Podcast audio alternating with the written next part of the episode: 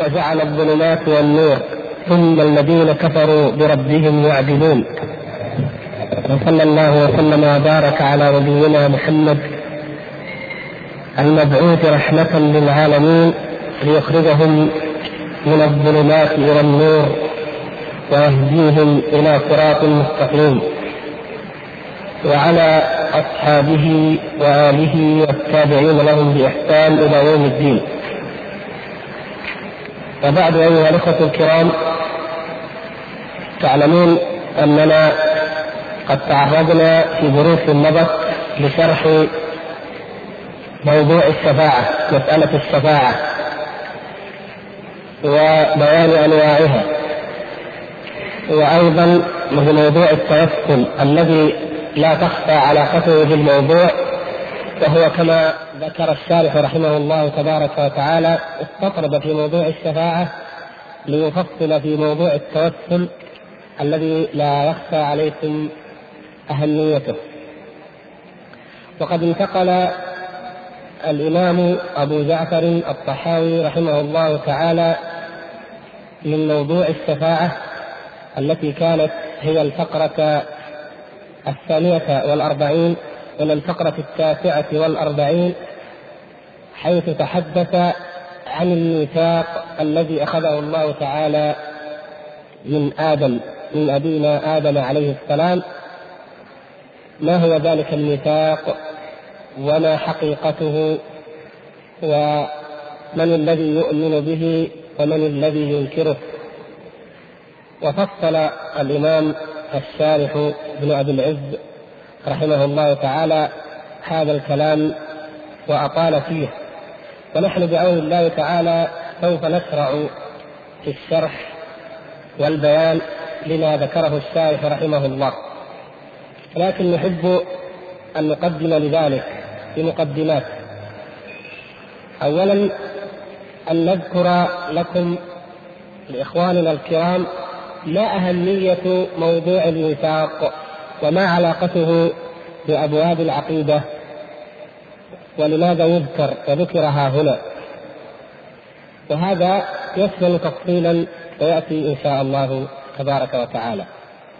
والأمر الآخر أن نقول لإخواننا الكرام مقدما إن الذي القول والرأي الذي ذهب إليه الشارح رحمه الله واختاره ورجحه هنا هو قول مرجوح وهو أحد المواضع التي سار فيها شارح العقيدة الطحاوية رحمه الله على القول المرجوح وترك القول الراجح. وهذا ما سوف نعرفه إن شاء الله بالتفصيل لكن أحب أن أقوله لأن الإخوة الكرام كما هي عادة طلبة العلم في كل زمان ومكان عندما يقرؤون في كتاب موثوق من كتب العقيدة وبأدلة تبدو مقنعة وقوية يعتقدون ذلك. فنحن نحب أننا قبل أن نشرع فيه وقبل أن تقرؤوه لابد أنكم تقرؤونه ومنكم من يقرأ ذلك من يقرأ كل درس قبل أن يأتي إلى ها هنا وهذا أمر حسن وينبغي أن يكون ذلك شأننا جميعا. فلذلك نحب أن ننبه لا اقرأوا هذا اقرأوه ولكن مع معرفة أن ما ذهب إليه الشيخ رحمه الله هو قول مرجوح. وأن القول الراجح هو أن الإشهاد حقيقي وهو القول الذي يعتبره هو الشيخ القول الأول ويقول بعد ذلك آه، بل القول الأول متضمن لأمرين عجيبين أحدهما كذا والثاني أن الآية لا تدل عليه ثم ذكر تسعة بل عشرة أوجه في أن القول الثاني أو أن أن الآية لا تدل على القول الأول. ونحن سوف نفصل ونذكر لكم ما قاله أهل العلم في في هذا الشأن بإذن الله مما يتبين به أن القول الأول هو الراجح وهو الصحيح. ونبدأ أولا بموضوع ومسألة ما هي علاقة مبحث الميثاق بالفطرة بالعقيدة. فنقول إن علاقته أولا هي من جهة الفطرة كما تعلمون ما هي ما هو الميثاق؟ ما هي آية الميثاق؟ تذكرون ذلك؟ نعم يقول الله تبارك وتعالى في سورة ماذا؟ الأعراف نعم في سورة الأعراف في الآية الثانية والسبعين بعد المئة وما بعدها يقول الله تبارك وتعالى وإذ أخذ ربك من بني آدم من وإذ أخذ ربك من بني آدم من ظهورهم ذريتهم. هذا على قراءة. وعلى قراءة أخرى سبعية. وإذ أخذ ربك من بني آدم من ظهورهم ذرياتهم بالجمع. ونحن نقرأ القراءة الأولى. وإذ أخذ ربك من بني آدم من ظهورهم ذريتهم وأشهدهم على أنفسهم. ألست بربكم؟ قالوا بلى شهدنا. أن تقولوا يوم القيامة إنا كنا عن هذا غافلين. أو تقولوا إنما أشرك آباؤنا من قبل وكنا ذرية من بعدهم. أفتهلكنا بما فعل المبطلون؟ فهذه الآية هذه آية الميثاق الله سبحانه وتعالى ذكرها في كتابه وقرأها السلف الصالح والكل والجميع على اختلاف فهمهم واختلافهم هل كان ذلك استخراجا حقيقيا أو أنه مجرد الفطرة. على أي القولين المؤدى من جهة أن الله سبحانه وتعالى قد أخذ إقرار بني آدم على التوحيد وفطرهم عليه ومن من جهة أن كل إنسان هو يعرف الله سبحانه وتعالى بالفطرة وأن الله سبحانه وتعالى قد بين ذلك وفصل وخلقهم عليه هذا متفق عليه. هناك قدر متفق عليه بين العلماء بين أصحاب القولين وهو أن كل أحد من بني آدم يعرف ربه عز وجل ومفطور على ذلك. وهذا هو الذي نقول إن علاقته اذا هو هو من الناحية الأولى الفطرة هو انه متعلق بمبحث الفطرة. وتعلمون أن موضوع الفطرة هو من الموضوعات التي تدخل في صلب العقيدة والإيمان سواء من جهة أنه يجب علينا أن نؤمن بأن الله سبحانه وتعالى فطر العباد على الإيمان به وتوحيده أو من جهة ما يقتضيه ذلك أيضا ما يقتضيه ذلك الإيمان من الانقياد وإخلاص التوحيد لله سبحانه وتعالى. فكل ذلك حق.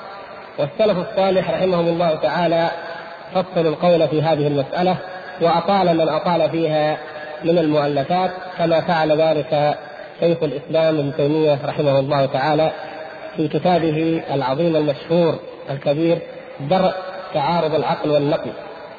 فإنه قد جعل جزءا كاملا وبعضا من جزء آخر في مسألة الفطرة وسرد الأقوال التي ذكرت فيها وترجيح ما رجحه السلف الصالح رحمه الله تعالى في ذلك والرد على الفرق والمذاهب المخالفة.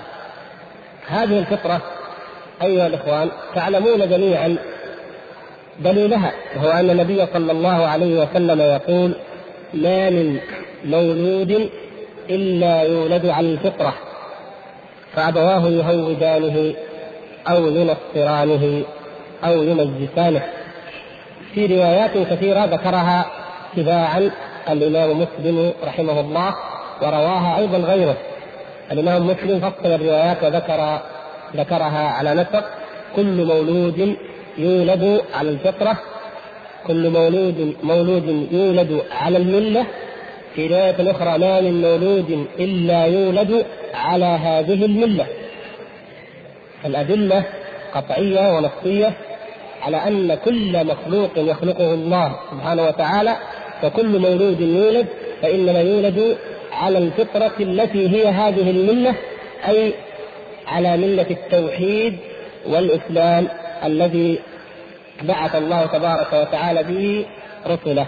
فكل إنسان في أي بيئة ولد وفي أي مكان وجد يولد في الأصل على الإسلام. وبين ذلك النبي صلى الله عليه وسلم بأن ضرب لهم مثلا بما كان العرب كانت العرب تفعله. العرب إذا ولدت إذا ولدت إذا أنتجت الدابة ولدت دابة من الإبل أو البقر أو الغنم كانوا يقطعون أذنها أو يعلمونها أو يتمونها بعلامات كما هو معروف إلى الآن. هذه العلامات تبين انتماء هذه الدابة فإذا وضعت فيها خطوط معينة عرف أنها لفلان مثلا وإذا كانت خطوط لفلان وهكذا لكن الذي التي تولد هل يكون عليها من علامة؟ لا يكون عليها علامة ابدا فمعنى ذلك كما قال صلى الله عليه وسلم كما تنتج البهيمة البهيمة جمعاء هل ترون فيها من جدعاء؟ من الذي يجزعها؟ من الذي يبحرها؟ من الذي يشقها؟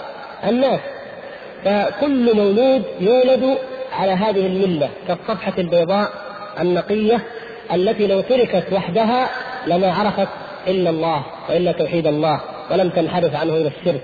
لكن يأتي من يجعل لها انتماء إلى أي دين أو إلى أي ملة. البيئة التربية المجتمع يهودان أو ينصران أو ينجسان أو على أي مذهب من المذاهب. فكل مولود يولد على الملة القويمة والفطرة السليمة في أي مكان. لكن إذا وجدنا اليهود على أي شيء يربون أبنائهم على اليهودية والنصارى على النصرانية. لكن هذا لا يلغي الحقيقة لأنها حقيقة أزلية. أخبر الله تبارك وتعالى عنها فأقم وجهك للدين حنيفا فطرة الله التي فطر الناس عليها لا تبديل لخلق الله ذلك الدين القيم. هذا هو الدين القيم ولا يستطيع أحد على الإطلاق أن يبدله. لا يمكن أبدا أن يولد مولود إلا على هذا الدين القيم. ولكن حكمة الله سبحانه وتعالى أن جعل النفس البشرية تتأثر وتقبل التغير. ولهذا اختلف العلماء رحمهم الله تعالى في مسألة أطفال المشركين إذا ماتوا. هل يكونون من أصحاب الجنة أو لا يكونون أو يمتحنون؟ على أقوال معروفة ليس هذا هو مجالها ولا المراد من ذكرها. إنما المقصود أن هؤلاء الأطفال يولدون على الملة وعلى الإسلام. وأن الذي يصرفهم عن ذلك هو التربية هو المجتمع هو الأحبار الرهبان الكهان وما أشبه ذلك من الصوارف.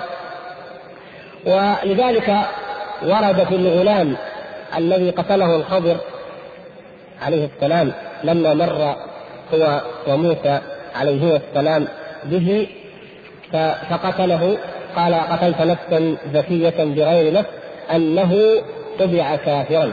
أي هذا الغلام مخالف لبقية الناس بأنه له حكم خاص وهو أنه طبع أي خلق كافرا ولهذا استحق القتل وهذا أمر لا يعلم إلا بالغيب.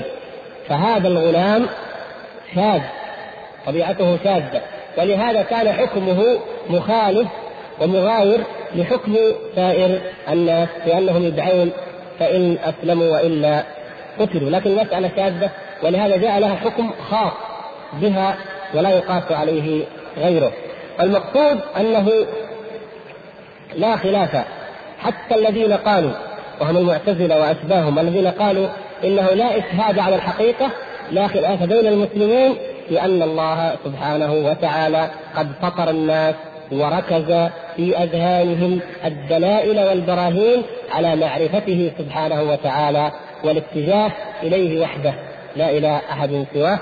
هذا هو الأصل الذي يولد عليه كل بني آدم.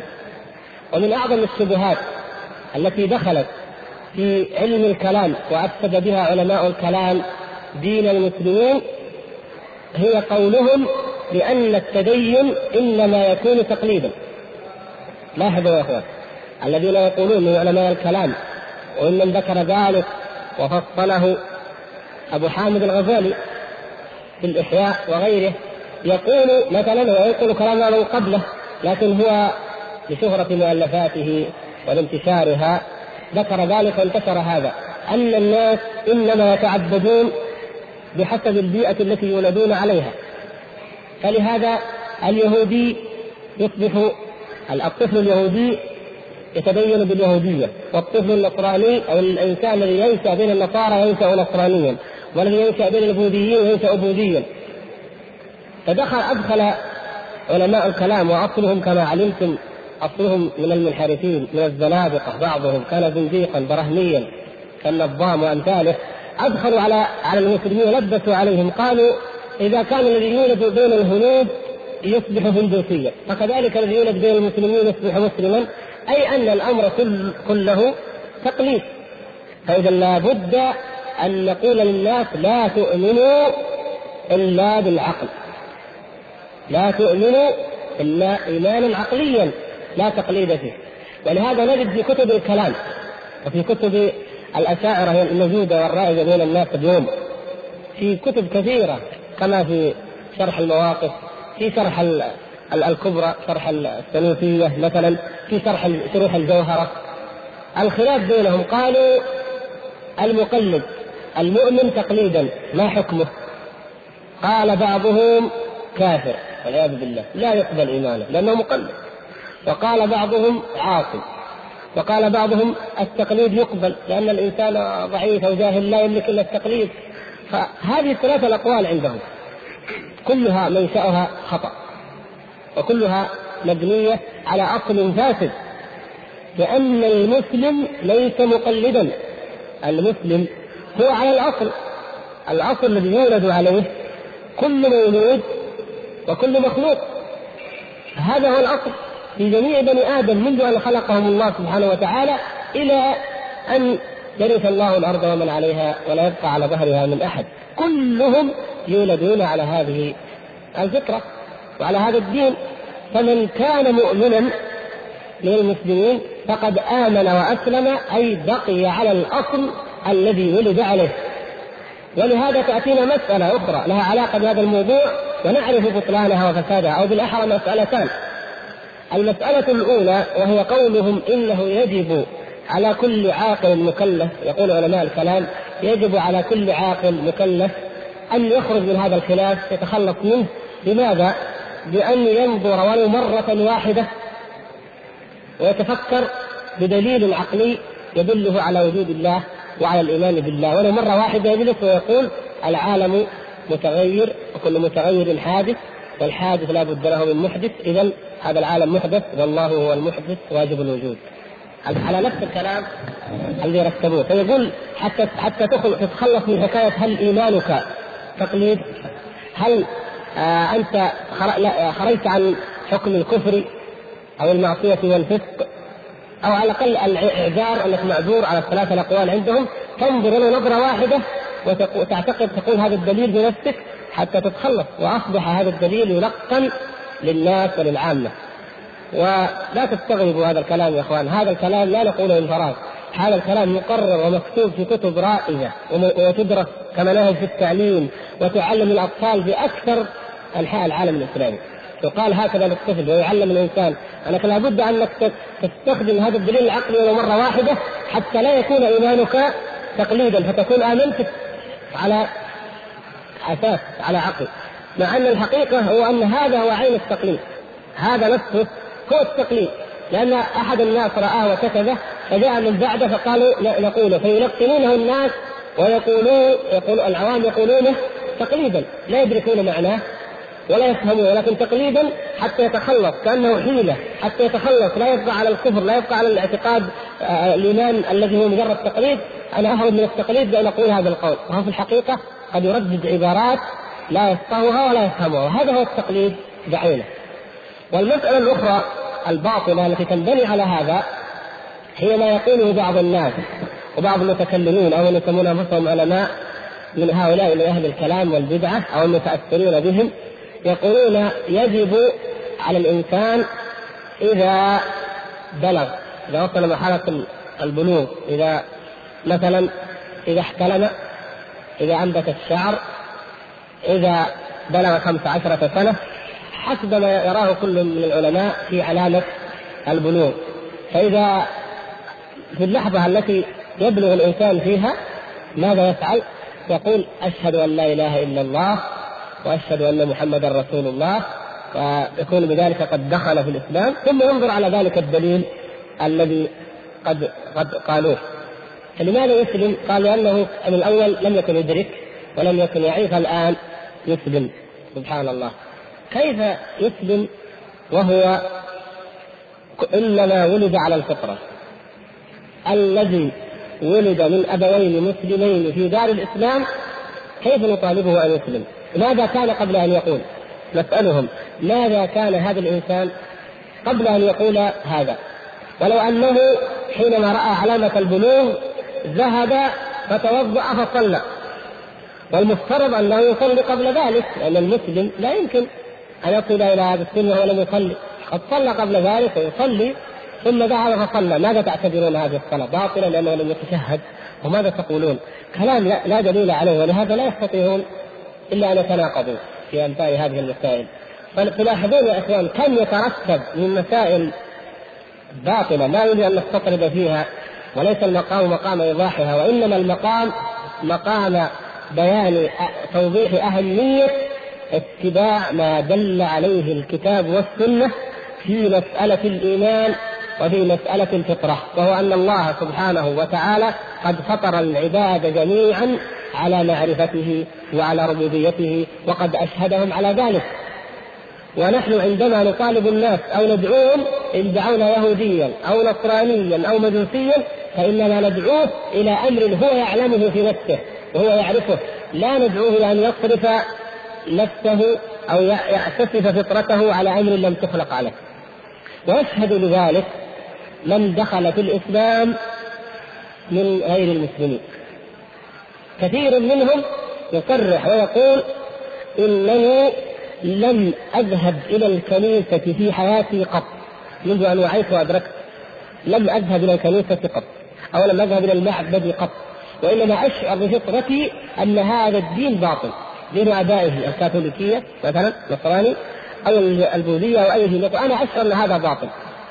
البعض الآخر يكون قد تدين وذهب إلى الكنيسة وقد يكون قسيسا كما أسلم بعض القساوسة. لكن يقول كنت أحس بنفسي وأشعر أن هذا ليس هو دين الله عز وجل بأنزل. فلما قرأت عن الإسلام كتاب كذا أو كتاب كذا أو ترجمه معاني القرآن قال وجدت أن هذا هو الذي أشعر به في فطرتي. يعني تطابق تطابق ما في فطرته مع ما دعي إليه. أرأيتم؟ هذا هو الذي نفهم ونستنتج منه أيضا دليلا حسيا حقيقيا على أننا عندما ندعو أي إنسان إلى الإيمان بالله سبحانه وتعالى وإلى التوحيد وإلى دين الإسلام فإننا ندعوه إلى ما هو مفطور عليه إلى ما هو في فطرته التي خلقه الله سبحانه وتعالى عليها ولا ندعوه إلى أمر يخالف ذلك.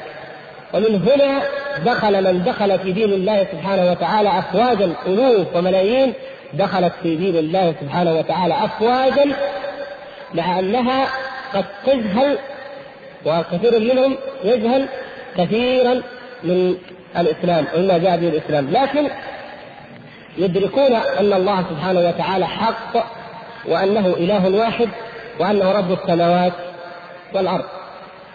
كان عمر رضي الله تعالى عنه يقول إذا أرسل جيشا يقول إذا حاصرتم إذا حاصرتم قلعة أو حصنا أو قوما فأخرج أحدهم يده وأشار إلى السماء هكذا تقبلوا منه.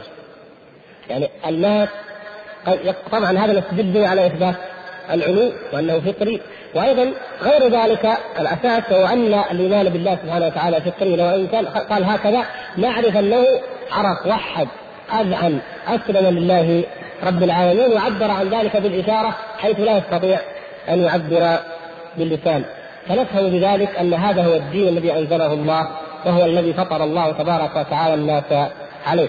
ومن هنا كان أول واجب على الإنسان هو شهادة أن لا إله إلا الله وهو توحيد الله. أهل الكلام يقول أول واجب هو أن ينظر ينظر يتفكر في الكون. قال بعضهم إنسان ما نظر. ما نظر قال لا أريد أن أنظر. كيف نلزمه أن ينظر؟ قالوا إذا نجعل أول واجب القصد إلى النظر. قال بعض المعتزلة فهذا نفس الشيء القصد والنظر كيف نجيبه عليه؟ قال أبو هاشم قال أحسن شيء نقول أول واجب هو الشك. هو الواجب على الإنسان أن يشك. كيف يا أبو هاشم؟ من أمة المعتزلة؟ قال لأنه أول شيء يشك. بعد ما يشك يحتاج أن ينظر.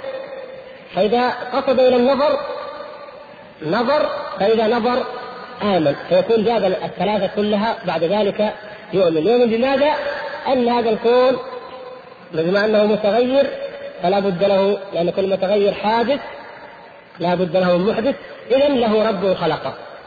وكل هذا الكلام الطويل وهذا الفلسفة وهذه التي ما أنزل الله بها من سلطان مؤداها ونهايتها أن يقول إن لهذا الكون ربا والها. سبحان الله.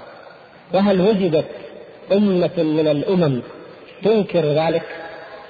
هل وجدت أمة تنكر أن هذا الكون ليس له خالق؟ من؟ من الذي قال ومتى؟ كل الأمم التي بعث إليها الرسل صلوات الله وسلامه عليهم أجمعين كانوا يشركون بالله والله سبحانه وتعالى إنما بعث الرسل ليقولوا للناس ماذا؟ اعبدوا الله ما لكم من إله غيره هذا هو الذي يقول يبعثون إلى أمم تعبد الله ولكن تعبد معه غيره. تتقرب إلى الله بعبادة الصالحين الأموات ما أشبه ذلك. أو تعلن الالحاد الصريح وهذا أقل كما في حالة فرعون. أنا ربكم الأعلى. وكما في حالة صاحب الأخدود الذي كان يريد للناس أن يقول يقول لهم يؤمنوا بأنه ربهم. هذا هذا الحالات. أما أن إناسا كانوا ينكرون وينكرون على حق وحقيقة لم يوجد ذلك. حتى فرعون. قال أنا ربكم الأعلى؟ نعم. قال الله تبارك وتعالى عنهم وجحدوا بها واستيقنتها أنفسهم ظلما وعلوا. يقول له آه يقول لموسى عليه السلام وما رب العالمين؟ وما رب العالمين؟ هذا سؤال إيش؟ سؤال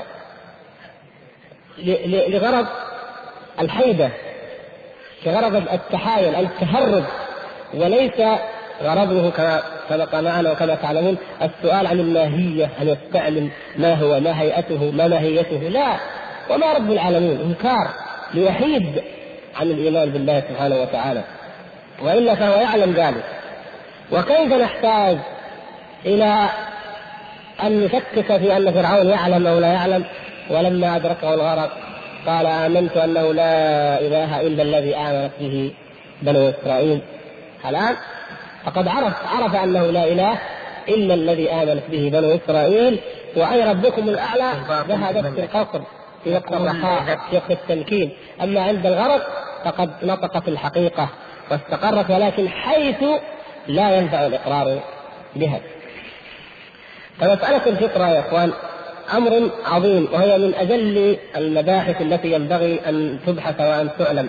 ولعلنا لعلنا إن شاء الله تعالى آه، نتعرض لها فيما بعد. لكن ليس المقصود هنا هو ذلك وإنما المراد هنا أن نعرف علاقة الميثاق الذي أخذه الله تبارك وتعالى على بني آدم بالفطرة. فالله سبحانه وتعالى أخذ الميثاق على بني آدم استخرج ذرية آدم عليه السلام من صلبه وأشهدهم على أنفسهم واستنطقهم.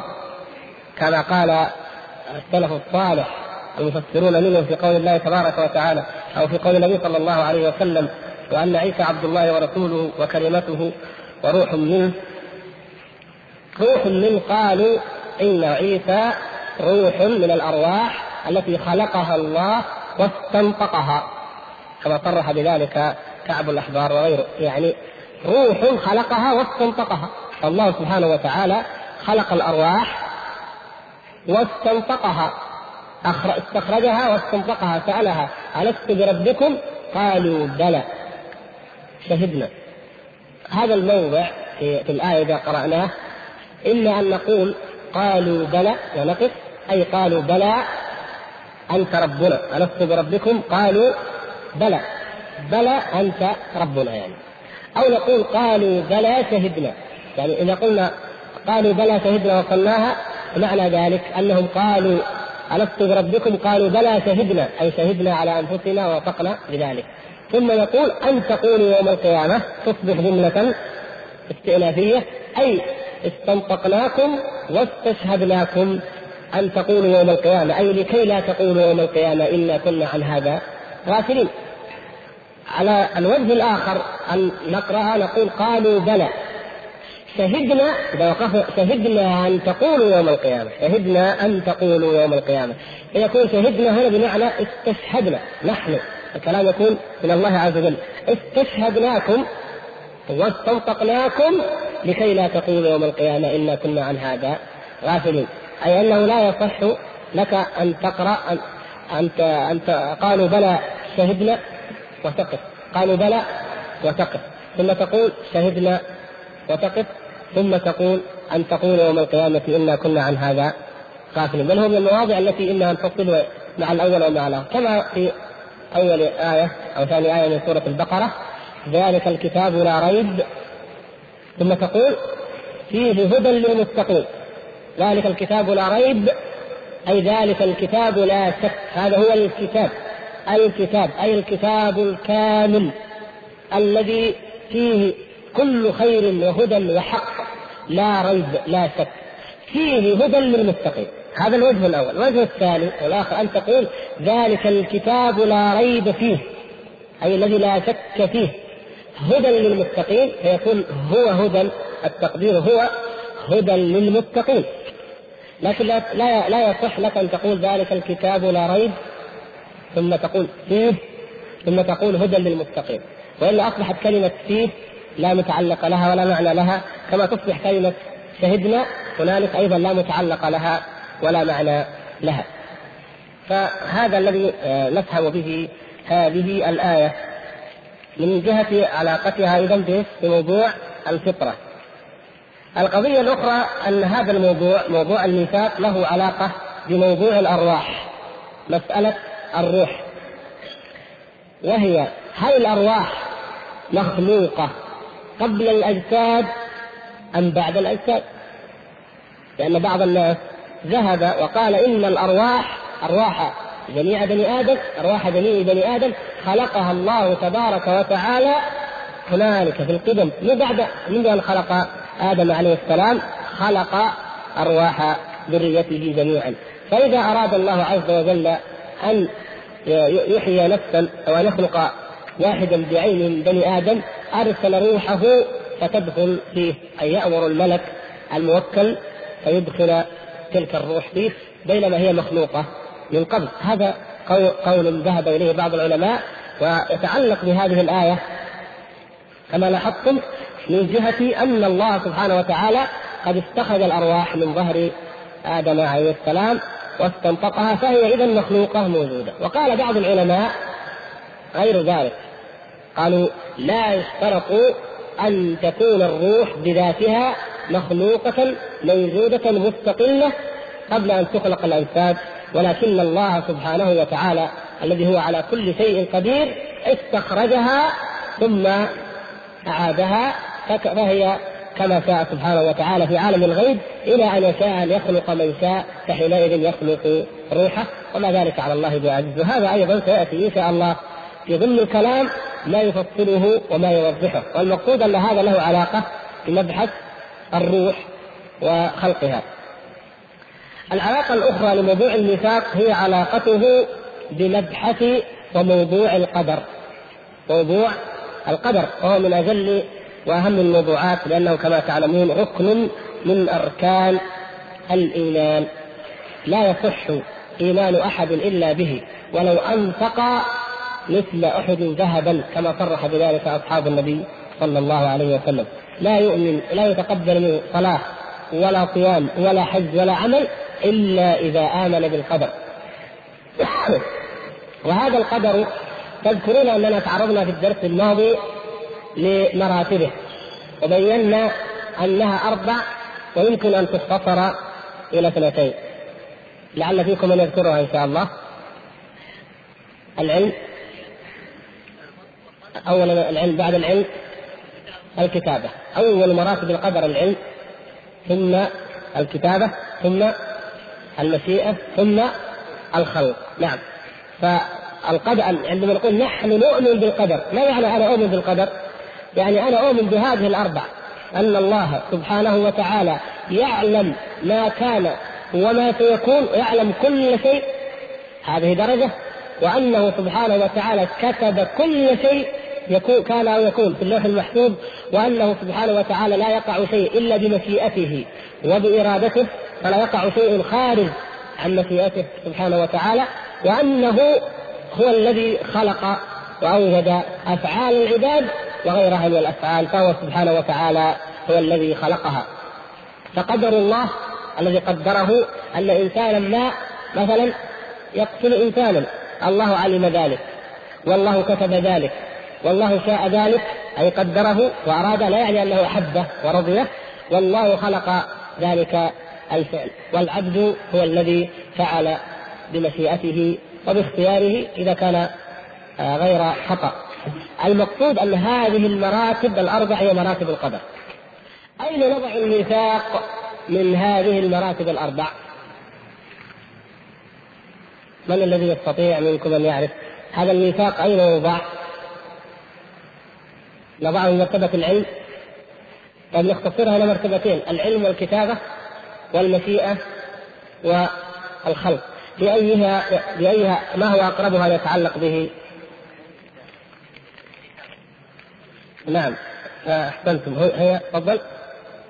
الكتابة. يعني هذا أمر كتبه الله سبحانه وتعالى. نعم هو شاءه أيضا لكن كل ما شاءه كتبه ما في تنافي هي كلها مترابطة. كل ما شاءه كل ما خلقه فهو شاءه. كل ما شاءه فهو كتب مكتوبة. كل ما كتب فهو علمه معلوم لديه. ما في تنافي. لكن لما فصل العلماء مرتبة الكتابة فصلوها إلى خمس أنواع أو يعني خمسة أقسام. نفس مرتبة الكتابة. الكتابة الأولى هي ما كتبه الله سبحانه وتعالى قبل أن يخلق السماوات والأرض بخمسين ألف سنة. يعني لما أراد أن يكتب نكتبها إيش؟ نقول الكتابة الكونية. يعني للإيضاح. إيش معنى الكتابة الكونية؟ كتب الله سبحانه وتعالى كل ما يقع في هذا الكون وفي هذا الوجود قبل أن يخلق السماوات والأرض بخمسين ألف سنة يوم أن كان عرشه على الماء سبحانه وتعالى. أول ما خلق القلم. فكتب مقادير كل شيء. هذه كتابة كونية. فيها كل ما يتعلق بهذه الدنيا بهذا الكون إلى أن يتميه الله عز وجل. وما بعده؟ هذه كتابة كونية تتعلق بالكون جميعا. ثم هناك الكتابة النوعية يعني ما يتعلق منها بنوع الإنسان خاصة بالإنسان خاصة. وهذه هي التي كتبها الله سبحانه وتعالى على آدم وذريته أو على ذرية آدم حينما كتب أن هؤلاء في النار ولا أبالي. أخذ قبضة بيمينه وقال هؤلاء في النار ولا أبالي. ذات اليمين. وقبضة ذات الشمال وقال هؤلاء في في الجنة هؤلاء في الجنة ولا أبالي وهؤلاء في النار ولا أبالي. وهذا الميثاق هو الذي يتعلق بها أوثق وأوضح ما يتعلق. أن الله سبحانه وتعالى استنطق تلك الأرواح ولكن تلك الأرواح كانت على نوعين كانت على نوعين. نوع منها كتب الله سبحانه وتعالى له السعادة أزلا. فهذا النوع منذ الأصل مكتوب له أنه من أهل الجنة والنوع الآخر من كان من أهل الشقاوة. وهذا هو الذي ورد ما يؤيده في كما مر معنا في حديث الإسراء. لما عرج بالنبي صلى الله عليه وسلم فوجد أبان آدم فإذا عن يمينه أسودة وعن يساره أسودة فإذا نظر ذات اليمين ضحك وإذا نظر ذات الشمال بكى أبونا آدم عليه السلام. فلما سأل جبريل سأل رسول الله صلى الله عليه وسلم جبريل. ما هذا يا جبريل؟ قال هذا آدم. إذا نظر إلى اليمين رأى أهل الجنة من ذريته فيضحك. وإذا نظر إلى اليسار رأى أهل النار من ذريته فيبكي. إذا هذا أمر قد كتب وقدر على النوع الإنساني كنوع. أنهم فريق في الجنة وفريق في السعير مسبقا. أمر قد قضي وأمر قد فرغ منه. ثم بعد ذلك ننتقل إلى النوع الثالث من أنواع الكتابة وهو الكتابة العمرية أو الفردية. يعني في عمرك أنت وفي فردك أنت بذاتك. وكيف تكون متى تكون هذه الكتابة؟ كما دل عليه حديث الصادق المصدوق حديث عبد الله بن مسعود رضي الله تعالى عنه. أخبرنا رسول الله صلى الله عليه وسلم وهو الصادق المصدوق إن أحدكم ليجمع خلقه في بطن أمه أربعين يوما نطفة. ثم يكون علقة مثل ذلك ثم يكون مضغة مثل ذلك ثم يرسل إليه الملك فيؤمر بكتب أربع كلمات. إذا أول ما تخلق روح كل إنسان وتنفخ فيه الروح فيؤمر بنفس روحه وبكتب أربع كلمات رزقه وأجله وعمله وشقي أو سعيد. فكل إنسان إذا له كتابة خاصة. كل إنسان منا خلقه الله له كتابته الخاصة. فالكون ككل له كتابة عامة. الجنس الإنساني كجنس أو نوع بشري له كتابة تبين من أن طائفة منه في من أهل النور وطائفة من أهل الظلام. طائفة فريق في الجنة وفريق في السعير. الإنسان بذاته له كتابة أول ما تنفخ فيه الروح يكتب أنه شقي أو سعيد. من أهل الجنة أو من أهل النار. نسأل الله سبحانه وتعالى يجعلنا وإياكم من أهل الجنة. فهذا هذا الكتابة الفردية العمرية تتعلق بالعمر بعمرك ستين خمسين سبعين إلى ما يشاء الله سبحانه وتعالى. ثم المرتبة الرابعة أو الدرجة الرابعة منها الكتابة السنوية الكتابة الحولية أو القدر الحولي القدر السنوي. وهي ما هذا ما هو ما يقدره الله. هذه الدرجة هي ما يقدره الله سبحانه وتعالى في كل سنة في كل حول في كل سنة ما يقع في تلك السنة. في ليلة ماذا؟ في ليلة القدر. نعم.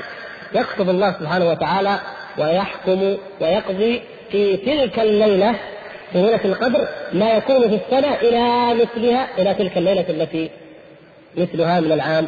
الآخر. فهذا إذا كتابة سنوية أو كتابة حولية قدر حولي وقدر سنوي هذه أربعة الخامسة هي التقدير اليومي. كما قال الله تبارك وتعالى كل يوم هو في شأن.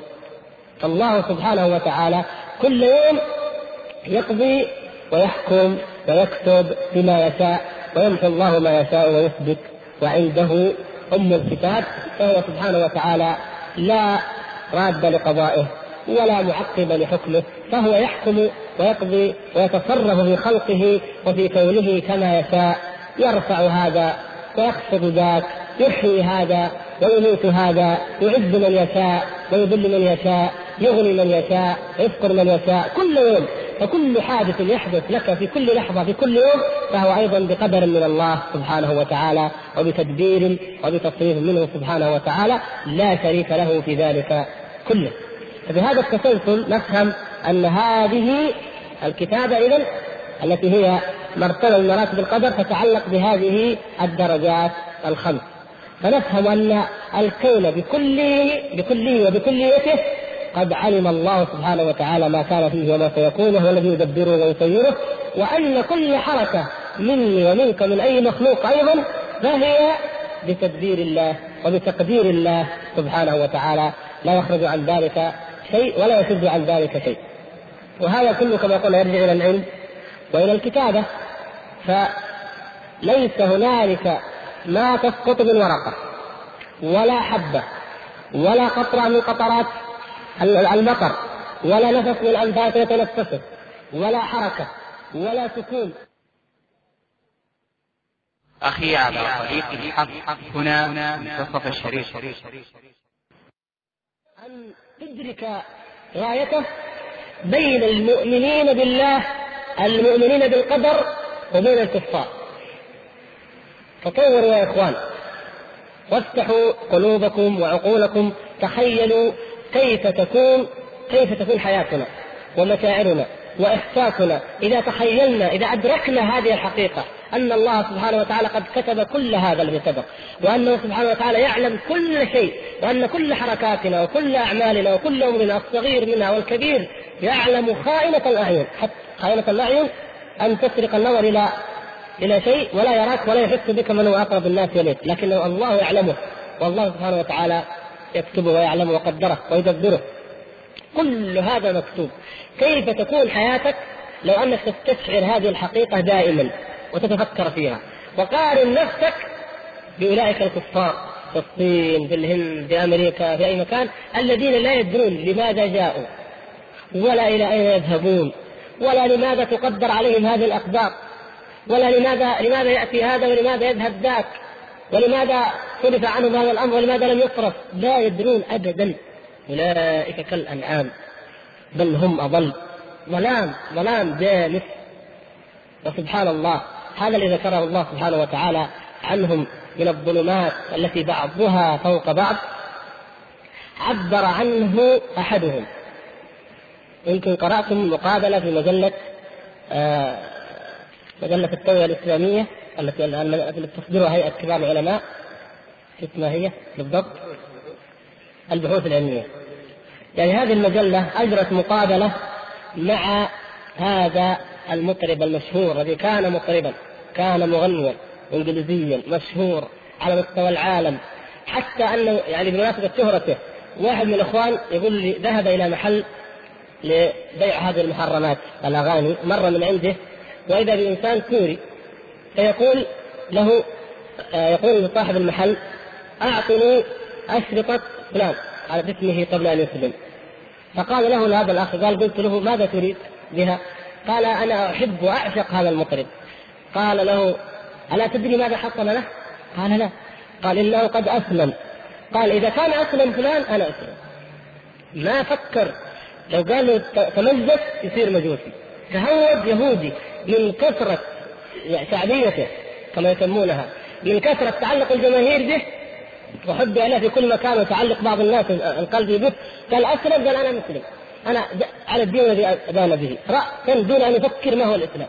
الشاهد من هذا أن هذا الرجل في هذه المقابلة يقول له السائل كيف كانت حياتك وتصوراتك وما معنى السؤال؟ وأنت قبل أن تسلم كيف كانت؟ قال لا أستطيع. لا أستطيع أن اصف لك مشاعري وأفكاري قبل أن اسلم إنما كل ما أستطيع أن أقوله أنني كنت كالذي يعيش في ظلام مطبق دامس من امامي ظلام ومن خلفي ظلام ومن حولي ظلام. لا أستطيع أن أرى أي شيء ولا أدري كيف أسير وإلى أين أتجه. ابدا. يقول هذا الذي أستطيع أن أقوله. فلما أسلمت كأنني خرجت إلى النور واصبحت ارى الناس وارى الحياة وارى الأشياء أرى كل شيء على حقيقته أو هذا معنى كلامه. هذا هو بالضبط الذي لا يؤمن بالله الذي لا يؤمن بالقدر. لا تغرنا يا إخوان لا تغرنا حياتهم لا تغرنا مظاهرهم لا نقلدهم. سبحان الله. نؤمن نحن بالله وبأقدار الله ونؤمن بهذا بهذا الدين العظيم بهذه المعاني التي لا تصل إليها العقول إلا عن طريق الوحي. ثم نتبع ونقلد الكافرين ونعجب بهم ونغر بمتاع الحياة الدنيا الذي أعطوه. أرأيتم هل يمكن لأي عقل مهما كان أن يتصور مراتب القدر الأربع؟ وأن يتصور مراتب الكتابة وهذه درجات وأن يستشعر كيف يدبر الله سبحانه وتعالى ويصرف هذا الكون؟ شيء لا يمكن على الإطلاق أن يوصل إليه إلا عن طريق الوحي؟ والوحي قد جاءنا. والله سبحانه وتعالى بفضله ومنه وكرمه أعطانا إياه. وأورثنا هذا الكتاب اصطفاء لنا. ثم أورثنا الكتاب الذين اصطفينا من عبادنا. اصطفاء. ثم تأتي الأمة المصطفاة المختارة فتتبع الأمم الضالة الضائعة الذين يأكلون ويتمتعون كما تأكل الأنعام والنار مثوى لهم. إنسان منقطع. الكافر مثل قطعة الخشب الهامدة المنقطعة التي. لا تشعر بأن لها صلة بماض ولا بمستقبل وأما المؤمن فإنه مثل الغصن المزهر الرطب في شجرة أصلها ثابت وفرعها في السماء في شجرة تمتد في أعماق الدنيا نحن الآن أيها الإخوة بإيماننا بالله بإيمان برسول الله صلى الله عليه وسلم وبإيماننا بأقدار الله وما كان منها وما سيكون نشعر بأننا مرتبطون بآدم عليه السلام. أبونا آدم الذي كان أول عبد لله سبحانه وتعالى وبأبي أبي نوح عليه السلام الأب الثاني بأبينا الثاني نوح عليه السلام. وبدعوته لما نقرأ دعوة نوح عليه السلام ومعاناته مع قومه نشعر نحن كأننا نعيش معه كأننا نصارع معه ذلك الكفر. نقرأ عن إبراهيم الذي جعله الله إماما للناس. والذي نحن من أبنائه بالذات العرب من ذريته والذي أمرنا الله سبحانه وتعالى أن نتبعه ومن معه وأن نكون على ملته وأن نتبرأ من المشركين كما تبرأ. ثم أي نبي من الأنبياء؟ ولا يكفي بل أيضا في المستقبل. إذا قرأ الواحد منا قصة الشاب الذي يكفر بالدجال ويقاومه فيقتله الدجال. يشقه بالسيف ثم يحييه ويقول أرأيت أنني ربك؟ فيقول والله ما ازددت بك إلا كفرا. وغيره وغيره في آخر الزمان تشعر بأنك ترتبط بهؤلاء وترتبط بهؤلاء تربطك بهم الرابطة الأقوى وهي رابطة الإيمان بالله سبحانه وتعالى. هذه العقيدة التي يجب علينا أن نتمسك بها وأن نحمد الله تعالى الذي وفقنا لها. لكن الذي لا يؤمن بذلك لا يشعر بهذه الرابطة على الإطلاق ولا ير... لا يحس بأي شيء. ولهذا فككهم الله سبحانه وتعالى. تجدون مجتمعاتهم مقطعة الأوطان الأب لا يعرف أباه لا يعرف ابنه والابن لا يعرف أباه والزوجة لا تعرف زوجها. أمة ضائعة تائهة كما تعيش أحقر البهائم في الغاب. اللهم إلا أنه تلك البهائم لا عقل لها ولا حساب عليها إلا القصاص فلو يقتص الله سبحانه وتعالى لبعضها من بعض. أما أولئك القوم فإن لديهم العقول ولكن لا يفقهون بها. وعندهم الآذان ولكن لا يسمعون بها. عندهم الأعين ولكن لا يبصرون بها. كما قال هذا الأخ يوسف إسلام ظلام مطبق من جميع الجهات لا يرى الإنسان فيه أي شيء على الإطلاق. متى يفيق من هذا الظلام؟ كذلك أصحاب الغفلة من المؤمنين. متى يفيقون إذا رأوا ملائكة الموت. الآن يفيق يفيق الملحد يفيق الضال يفيق الغافل والكافر كل في تلك اللحظة قال رب ارجعون لعلي أعمل صالحا فيما ترك. لا ينفع الآن. هذا انتهى وقته. أين القلب والسمع والبصر والجوارح والعبر والعظات الآيات المقروءة الآيات الناطقة المشاهدة في الكون؟ أين هذا كله؟ الآن رب ارجعون وهل ينفع؟ ولو ردوا لعادوا لما نهوا عنه يوم القيامة. لو ردوا حتى يوم القيامة لعادوا لما نهوا عنه. لا ينفع. قلوبنا إذا إذا صدئت هذه الآية آية عظيمة. يقول ميمون بن مهران رحمه الله وهو سيد التابعين من أهل الجزيرة في بلاد العراق. يقول كان أبي شيخا كبيرا وأراد وكنا بالبصرة وقال نذهب فنستمع إلى موعظة الحسن. الحسن البصري رحمه الله مشهور بمواعظه البليغة المؤثرة كما تعلمون. فقال أبو ميمون يا ميمون خذ بيدي كان ضريرا وخذ بيدي نذهب إلى الحسن نسمع منه موعظة. يقول ففرحت لعلي أسمع موعظة الحسن ماذا سيقول هذا الرجل؟ اي أي موعظة يقول؟ كيف يأتي بهذا الكلام العجيب؟ من أين يأتي به؟ قال فذهبت بأبي وفي الطريق قابلنا نهر جدول نهر صغير فلم يستطع أن يعبر بابيه وأبوه أعمى قال فلم أجد إلا أن انبطحت وعبر من فوق ظهري ما أستطيع يحمله ما أستطيع أعمى فامتد مد جسمه كالجسر وعبر أبوه من فوق ظهره ثم أخذ بيده ودخلها على الحسن رحمه الله. قال أبوه يا يا أبا سعيد جئناك لتعظنا، أريد أن تعظني، انظروا يا إخوان الذين يبحثون عن طب القلوب. تذهب إليه يقول عظني ذكرني بالله. فجلس الحسن رحمه الله وقال أعوذ بالله من الشيطان الرجيم. أفبعذابنا يستعجلون؟ أفرأيت إن متعناهم سنين؟ ثم جاءهم ما كانوا يوعدون ما أغنى عنهم ما كانوا يمتعون. ثم أخذ في النشيد فبكى الحسن وبكى أبي يقول ميمون فبكى بكاء شديدا وأنا أعجب وطفل حدث قال ثم أخذت فلما خرجت قلت لأبي أهذه موعظته؟ يا أبتاه أهذه موعظته؟ ظننت أنه سيقول شيئا يعني سيعظ من كلامي هو يقول قال يا بني قد قرأ آية لو قرأت على الجبال لتفطرت أو لتزلزلت. هذه نعم أعظم موعظة هو هذا القرآن. الغفلة تعرف لقلوب الناس ولقلوبنا جميعا. والقرآن يذهبها. ثم كما الشاهد هو الآية التي الآيات التي ذكرها الله سبحانه وتعالى بعد ذلك حتى إذا جاء أحدهم الموت قال ربي ارجعون لعلي أعمل صالحا فيما تركت. علاقة هذا بما قبله. أن الإنسان في حال النعيم يستعجل العذاب. أفبعذابنا يستعجلون؟ أفرأيت إن متعناهم سنين؟ افرض أنك متعت سنين في أي نعيم وفي أي متاع كان وفي أي أبهة كنت أو ثراء أو منصب أو جاه. أفرأيت إن متعناهم سنين ثم جاءهم ما كانوا يوعدون. جاء الموت جاء الوعد. ما أغنى عنهم ما كانوا يمتعون. ماذا سيغني ما يغني ذلك المتاع؟ لحظة أن يأتي تأتي ملائكة الموت لتقبض روحه. ما أغنى عنهم ما كانوا يمتعون. لا يغني ذلك شيئا. وإنما يكون يكون الحسرة والندامة.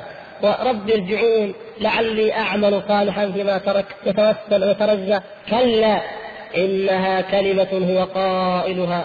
ومن ورائهم برزخ إلى يوم يبعثون.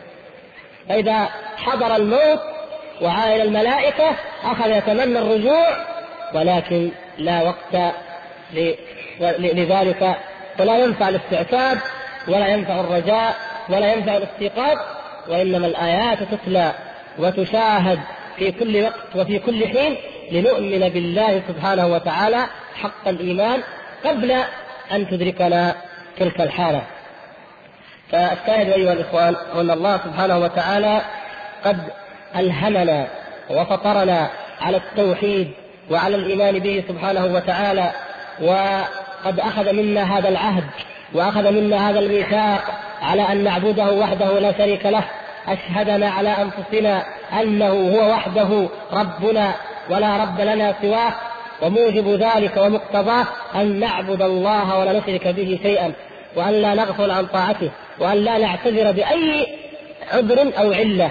فنقول أشرك آباؤنا وكنا ذرية من بعدهم أو أننا لم ندرك أو نقول ما بلغتنا أو ما. هذه الأمور كما سيأتي تفصيلها إن شاء الله هذه لا تعذر مع أنه سبحانه وتعالى من جوده وكرمه لم يجعلها هي وحدها الشاهد علينا. هل هل ترون أن الله عز وجل يحاسبنا يوم القيامة على هذا الميثاق؟ لا يحاسبنا يسألنا فلنسألن الذين أرسل إليهم ولنسألن المرسلين. ماذا يسألون يقول ماذا أجبتم المرسلين؟ سبحان الله هذه نعمة من الله عز وجل نعمة. ما يحاسبنا على الميثاق يحاسبنا على ما جاءت به الرسل على ما جاء به محمد صلى الله عليه وسلم. ماذا أجبتم المرسلين؟ وفي القبر ماذا كنت تقول في هذا الرجل نعمة. إذا الله سبحانه وتعالى عندما يحاسبنا على ما جاء به هذا الرسول صلى الله عليه وسلم فإنه حجة على حجة ودليل على دليل. دليل الفطرة المجمل جاء دليل النبوة مفصلا كاملا واضحا ناصعا يبين لنا الطريق. فلا عذر إذا لأحد ولا حجة إليه ولا أحد أحب إليه العذر من الله عز وجل. ولهذا أرسل الرسل وأنزل الكتب فما بقي لمن بلغه هذا الدين وهذا النبي صلى الله عليه وسلم وسمع به لم يبق له حجة كما قال صلى الله عليه وسلم والذي نفسي بيده لا يسمع بي يهودي ولا نصراني ثم لا يؤمن إلا كان من أهل النار. الفطرة موجودة في قلوبكم؟ وسمعتم بالنبي الذي بعث بالملة والفطرة والتوحيد الذي في فطرتكم وتكفرون ما العذر؟ وما الحجة يوم القيامة؟ وختاما نقول يتعلق بهذا موضوع آخر أو فرع عن ذلك هو موضوع ما يسمى أو ما يسميه بعض الإخوان أو يسألون عنه هل يعذر بالجهل أو لا يعذر؟ وما تفصيل ذلك؟ هذا إن شاء الله مما هو متعلق بمبحث الميثاق ونأتي على تفصيله بإذن الله سبحانه وتعالى.